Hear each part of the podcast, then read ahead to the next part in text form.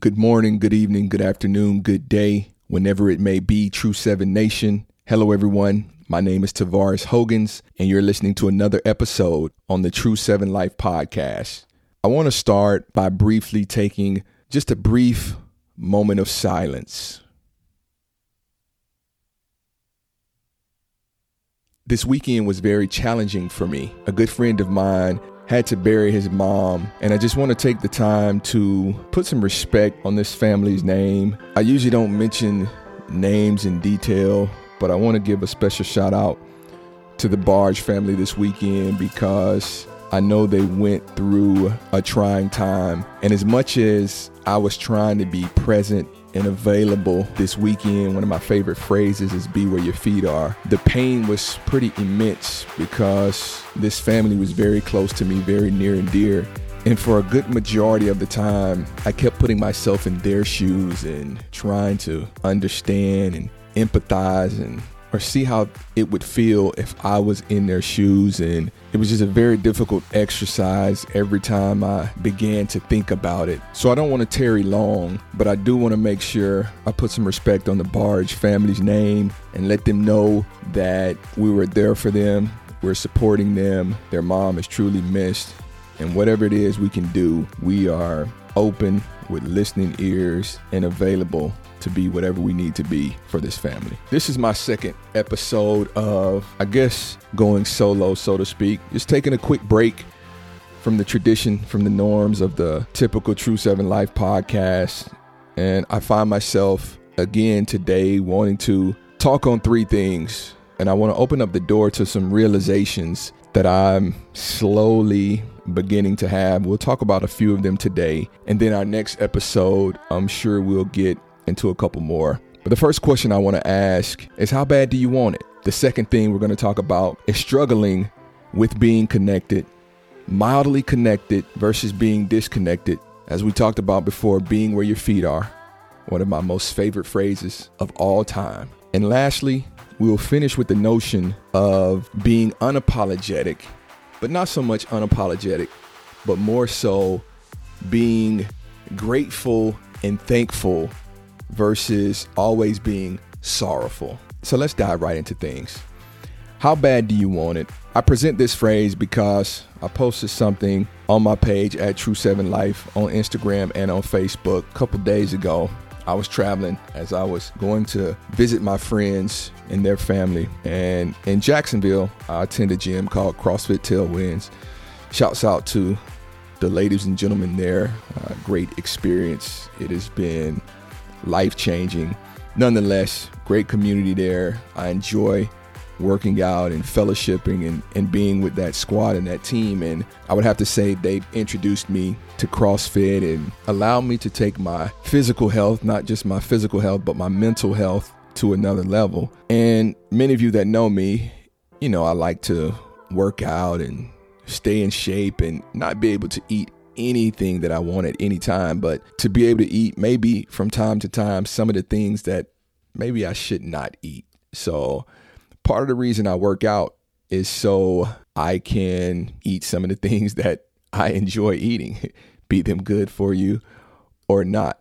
That's just part of the process. Nonetheless, when I was home in my hometown of Defuniak Springs, I happened upon an old friend of mine. His sister is running a gym up there. It's called CrossFit Lake Defuniak or Lake Defuniak CrossFit. And if any of you are familiar with the CrossFit community, it's a very welcoming community. So they have 5:30 workouts, 8:30 workouts, 10 a.m. workouts, 1 o'clock workouts, 5:30 p.m. workouts, 6:30 p.m. workouts, et cetera, et cetera. Now, as you know, you can't go home or go to someone else's gym without them wanting you to work out at the most inconvenient time of all time, which is 5:30 a.m. And if anybody knows me, there's a great chance that if you offer the workout time and the workout to me, there's a great chance that I'm going to take you up on that offer. So I was fortunate enough to meet the owner of the gym, and lo and behold, she welcomed me to the 5:30 a.m. class.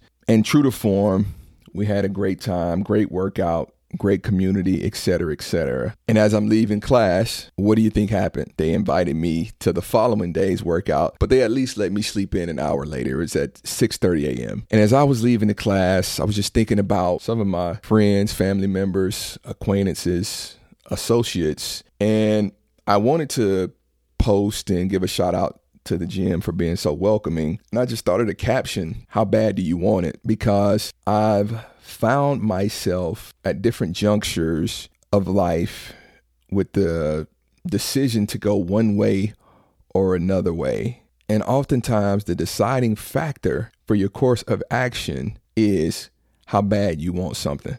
There are a lot of people that have a lot of quote unquote dreams, aspirations, and passions, but they're not going after these dreams, aspirations, and passions. So I question, how bad do you want it? And I question it rhetorically, not in a challenging way. I question it so you can ask the same question and arrive at this juncture and maybe not go the same direction that you went in the past. Maybe take a different course of action that ups the ante. So whether or not we're talking about going to the gym, working out, we're talking about eating better, we're talking about business, we're talking about switching careers, we're talking about an entrepreneurial venture, we're talking about a side hustle, whatever it is, evaluate how bad you want that thing and then put your foot in the ground and go. If you don't want it that bad, it's not a big deal. It may not be your season, but if you want it, you have to display some action and some activity towards your level of desire for whatever it is that you say you want. So I want to leave you after this first part of this session with the question, how bad do you want it? The second thing I want to talk about today is struggling with being connected, being mildly connected versus being disconnected. And one of my most favorite phrases, be where your feet are. So those of you that hear me talk about being where your feet are, you very well know it is about being present in whatever situation you're in. And then this time and day, with all of the messages and distractions and I gotchas and different things like that, it is hard to be engaged. And I often remind myself to be present and be where your feet are and soak up whatever you can out of whatever situation you're in. But this weekend, I just found a lot of fleeting thoughts going in and out of my head and being in situations and sometimes not wanting to be connected and not wanting to be engaged. And when I talk about struggling with being connected, there's not anything prophetic that I want to offer. I just want to offer up some food for thought, because I found that if I'm struggling with something, there is a high likelihood that someone else is.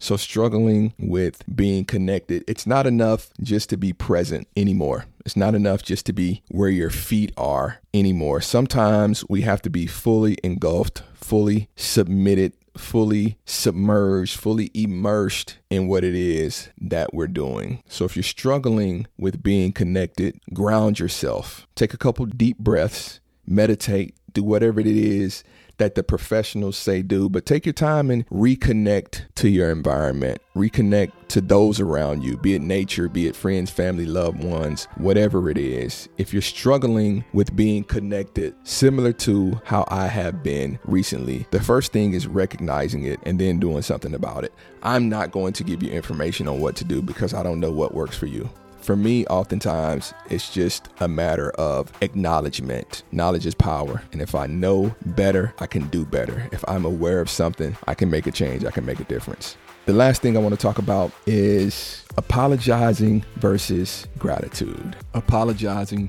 versus being grateful. Being thankful versus being sorry. And when we talk about this, individuals are trying to break the cycle of putting negative energy out there and replacing it with something more positive. And oftentimes I try to do this. I'm not great at it. You know how it is. There are things that we strive to do, strive to be. And the more intentional we are about it, the better of a place we're making the world. So I'm going to give you a few examples of times where we're sorry and we think we're saying or doing the right thing. And I'm not saying there's anything wrong with that, but I do believe there is a better way and a more positive spin that we can put on it. So for example, opposed to saying, I'm sorry, I'm late, you can say, thank you for waiting on me. Opposed to saying, I'm sorry, I've been so needy lately, thank you for being there for me. Opposed to, I'm sorry to ask for another favor, thank you for helping me out. I'm sorry that you have to help me so much, thank you for doing me a favor. I'm sorry I made a mistake, thank you for pointing out my mistake. I'm sorry that you have to help me so much. I'm sorry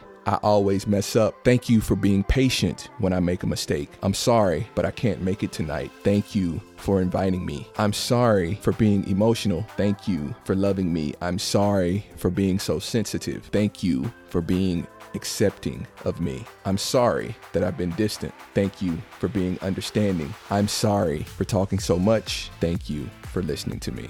And thus concludes our episode. So being thankful and being grateful, it's not about not apologizing. For me, it's about doing it in a more positive, more proactive, more productive way. And I believe it just puts positive energy out there. And it takes something that could bring the environment down, and it picks the environment up. So just keep that in mind. A couple of ways to change I'm sorry into thank you and into an attitude of gratitude.